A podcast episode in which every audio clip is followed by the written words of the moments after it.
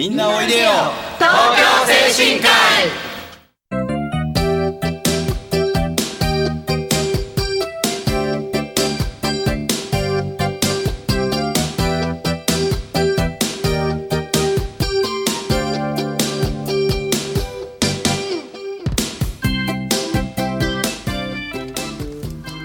組はハートフルたなしフローラたなしを運営する社会福祉法人東京精神科医のスタッフが西東京市の高齢者支援活動を多角的にご紹介してまいります。一般にはあまり知られていない介護の現場地域とのつながりそして東京精神科医独自の取り組みなどの話を中心に分かりやすくお送りしてまいります。進行役を務めますのは東京精神科医ハートフルたなし訪問リハビリテーション部飯泉と東京精神科医向こう大町地域包括支援センター相談員菅野ですそして FM 西東京の直美です。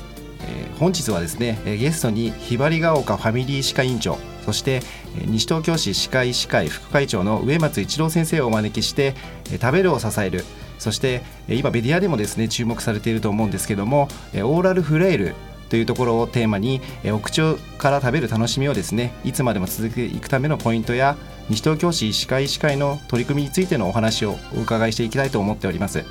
えそれではみんなおいでよ。東京精神科医スタートです。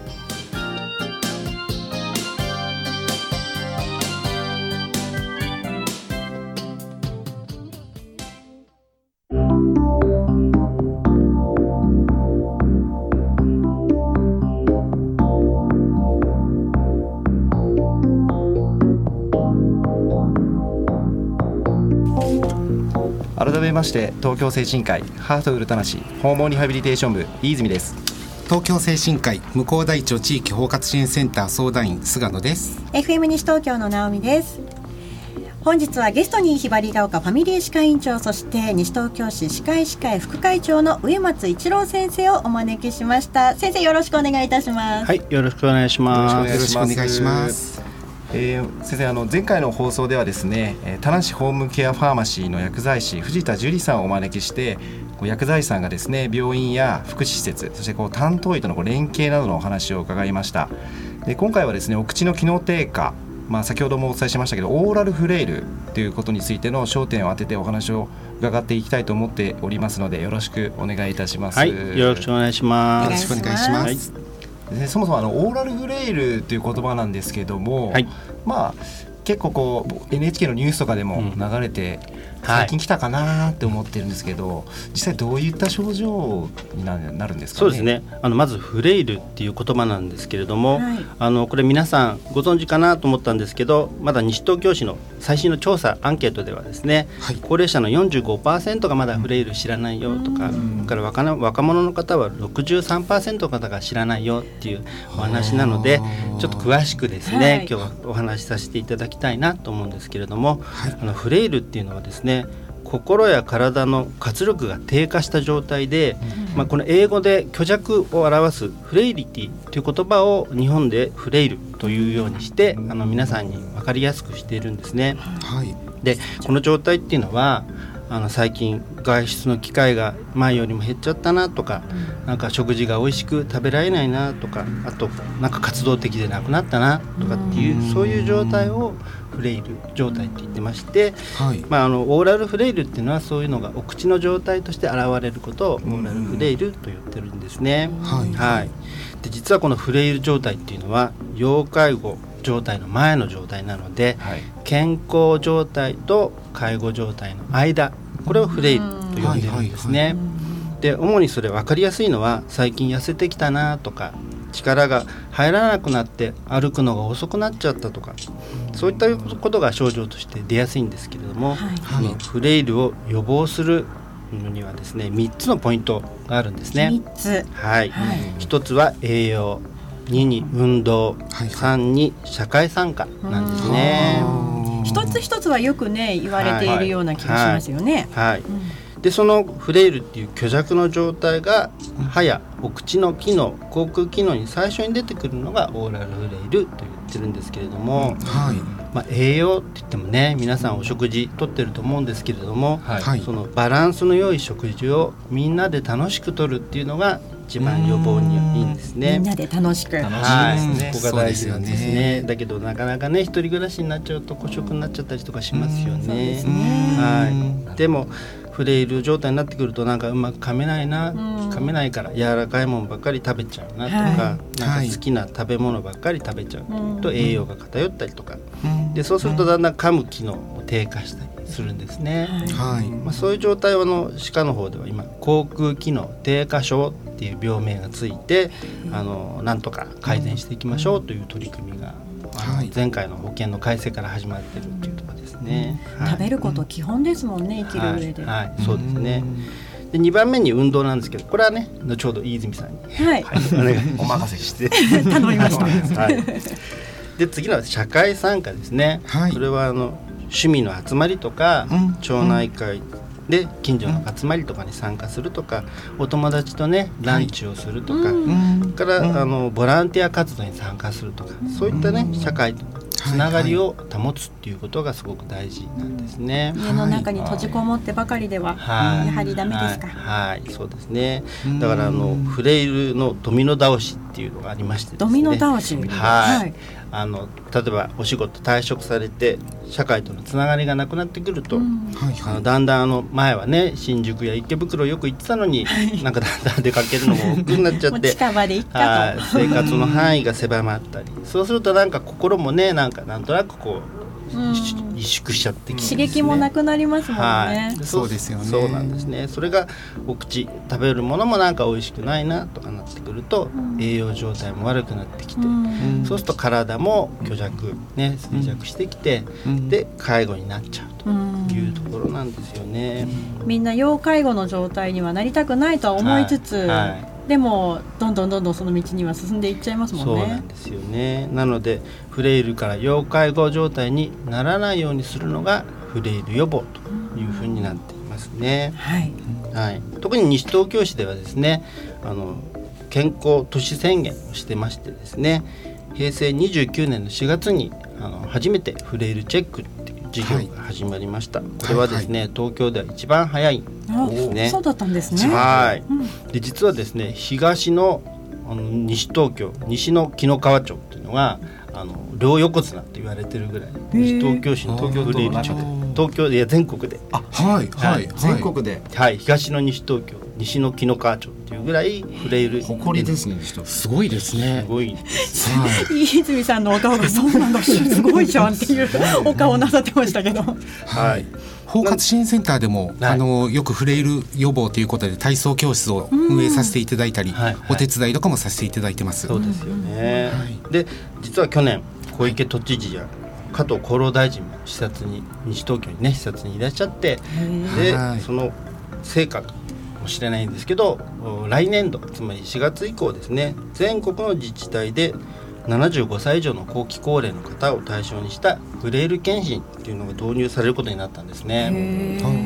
なので西東京3年ぐらい先行しているとへえ。フレイル検診っていうのはどういったことを行うんですかはいね。、フレイルチェックって11チェックっていう11の項目を自分があこれあるなとかないなチェックシールを貼ったり、あとあの指輪っかテストって言ってあの足のですね、えー、と太もも部分かな。あのふくらはぎ。ふくらはぎ部分ですね、はいはいそうですね。そこがあの指がくっつく状態だとちょっと痩せすぎですよね。指がくっつかないぐらいがいいですよっていう、ね。ふくらはぎを両方の手はでい親指と人差し指ですかね。うんそう輪っかを作るってことですねそうです。ね。で囲んで指がつかなければいいんだけど、指がついちゃうとちょっと痩せてますね。ちょっと筋肉も落ちてきちゃったねということですかそう。すると歩くのがね、そういうチェックとかをする。目安になるんですね。はい。西東京ではフレイルチェック年間50回ぐらいね、あのあちこちでやっているので、そうなんですねそういうのもあの手法で確認していただくといいかなと思いますね。自分の今の状態がわかるってことですそうですね。ね。はい。はい。でそういった検診ねあるいはフレイルチェックを活用していただくといいんですけれどもなかなかですねそれがあの実際の健康状態とかにつながってるかっていうと、実はですね先月の1月14日に厚生労働省から出た平成30年国民健康栄養調査によるとですね、はい。所得によって生活習慣や食生活にも差が出てるっていうのがありまして。そうなんですね。はい。実は検診を受けてない方っていうのは世帯収入が200万円以下の人だと40%受けてない。うん、それから600万以上ある人はでも16%受けてないので。全然違いますね、はい、そうですね。そうなんですよね。あと歯の本数もよくあの80歳で20本っていう8020運動をしてるんですけど、はいはい、20本未満の方が200万円以下の収入の方は3割ぐらい、でも600万以上の方は2割ぐらい。ということでそこでも差が出てるんですね、はい、あとお仕事もねあの週40時間以下でこう非正規か派遣で働いてる方はですね検診の受けてない方が多いよっていうデータも出てるので、なかなかね所得少ないとねあの検診行って病気見つかっちゃったとか、治療受けてって言われてもお金かかるし、時間もね取れないし、とかってなっちゃうんですけども、本当はこういったね検診を活用していただいて、あのフレイル予防健康寿命延伸につなげていただけるといいかなと思うんですけれども、なかなかね世の中そうですね。大変かなそうですね。所得上げたくて頑張ってるんですけどね、からあの食事食べるっていうのもね主食主菜副菜っていう栄養バランスを取れた食事を1日2回以上食べてる人って実は年収600万以上の方あの世帯でもですね男性、はい、女性とも半分ぐらいなんですね。そんなもんなんですね。意外とね 食生活普段食べたいものを食べてるので栄養バランスっていうと結構課題が多いかなと思うんですけどただあの世帯所得200万以下の人だと3割ぐらいの方がね、はい、やっぱり普段食べられてないということなので非常に課題が大きいかなと思いますよね。はいどうしても私なんかもラーメンで済ませちゃうってこと多いですからね。そうですよね。お忙しいしね。取得は、まあ、大丈夫です。お忙しいとなかなかね栄養バランス考えられないですもんね。はい、なるほど。僕もこう訪問リハビリで普段こう在宅の利用者さんを回ってるんですけど。ええ筋肉つけたいって言うんですけど、うん、じゃあどれぐらい食べてるのって言ったら全然食べてない、うん、蓋を開けたらっていうのが結構多いので。結構お肉食べた方がいいんですよね高齢者の方。あそうですかね。はい、ね、はい、はい、そういうデータが出てますね。でもお肉食べるために噛まなきゃいけないですもんね先生。そうですね。だから意外とハンバーガーいいとかって話もあなるほどあるんですよ。はい。あと牛丼とか。あ牛丼そうですね。柔らかいですもんね、はいはい、そういった話も結構ありますね、さあそれではですねここで一曲お届けしてまた後半ゆっくりとお話を伺っていきたいと思います、はい。はい、えー、今日はですね先生のリクエストナンバー。はい、はい、オフィシャルヒゲダンディズムのプリテンダーい。きましょう、はい、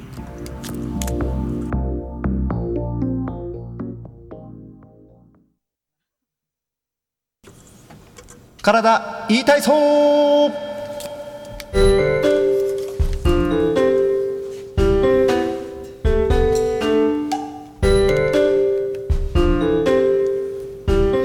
半なんですけども、えー、私ですね、えー、リハビリ専門職の飯泉なんですけども、えー、私担当させていただいている際ですね後半は体いい体操というちょっとテーマでいつもコーナーを持たさせていただいております、はい、よろしくお願いいたします。よろしくお願いします、はい、先ほどあのお口のですね口腔についてのお話だったんですけどこうリハビリ、まあ、もしくはこう福祉施設でもですね食事の前に多分皆さんやってるんじゃないかなっていう体操をお伝えさせていただきます。はいはい。でこれがですねパタカラパタカラ体操というものなんですけども、はい、はい、まあ、食べるっていうのは咀嚼、まあ、噛む力ですね、はい、で嚥下、まあ、飲み込む力でこう食べる。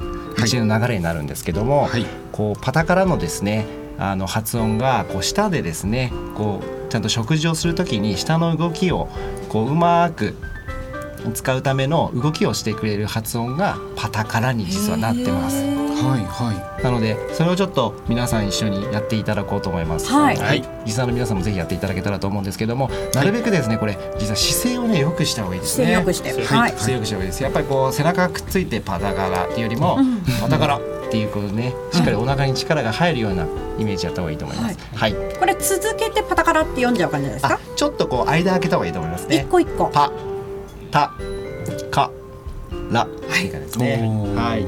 じゃあ一緒に三回ぐらいやってみましょうか。はい。はい、じゃあ行きたいと思います。パ、タ、カ、ラ、パ、タ、カ、ラ、パ、たから。あいいですね。確かに舌動きますね。そうですね。これは大きな口で大きな声でやった方がより良いですか、より良いです。うん。あのパの時もね、あの口をやっぱパッとこう開くっていうところが、はい。実はこう口食べる時ですね、大きく口開けますよね。はい。それにもうつながってるんで、はいはいはい。へー先生このパタカラ体操は発明したの誰なんですかね先生？いや 誰なんでしょうね。でもすごくいい体操だいいとですね僕いつも思うんですけど。本はい誰でもいつでもできるし、はい。うんあのお家でね、はい。あとご飯食べる前とかね、はい。ぜひやっていただきたいですよね。そうですね。そうですねじゃあお食事の前何かを食べる前に皆さんもぜひやってみてください、はい、よはい。ろしくお願いします。はいお願いします。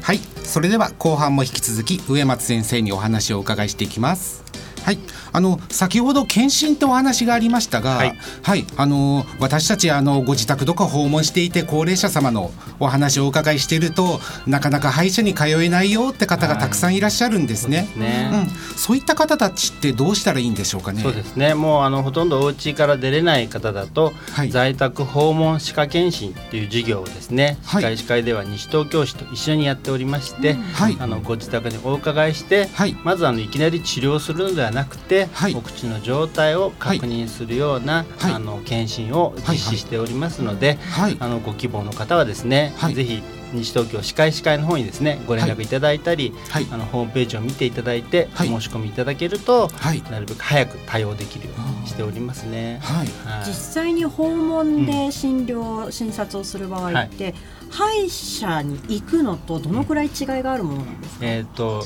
費用とかですか？いやあのじゃなく機材的なものあ機材だったりとか。的なもの、はい、そうですね。あのーはいあの歯科医院に来たものと同じものをできるかっていうと、なかなかね、うん。はい機材の関係でできないですけれども、うんあの在宅にいらっしゃる方っていうのはあのいろんなお薬もお飲みになったりとか、はい。それからあのそんなにね体調も良くないって人に、あの普通の方と同じ診療はできないと思うので、はい。あのその方に合った診療どこまでできるかなっていうのをあのやりますので、はい。あの全く同じではないですけれどもできる限り、あの治療できるようにっていうふうに考えてますね。じゃあご家族の負担も減りそうですね。そうですね。ご家族がねあのなんかご主人ご飯食べられないんだけど、なんだろうとかっていう時にねうん。そういうのが分かったりとかすると、はい。あのご家族もねあの安心されますし、うん。ぜひあの活用していただけるとねありがたいですね。うん。はい。悩んでる方たくさんいらっしゃると思います。と思います。実はい。はこ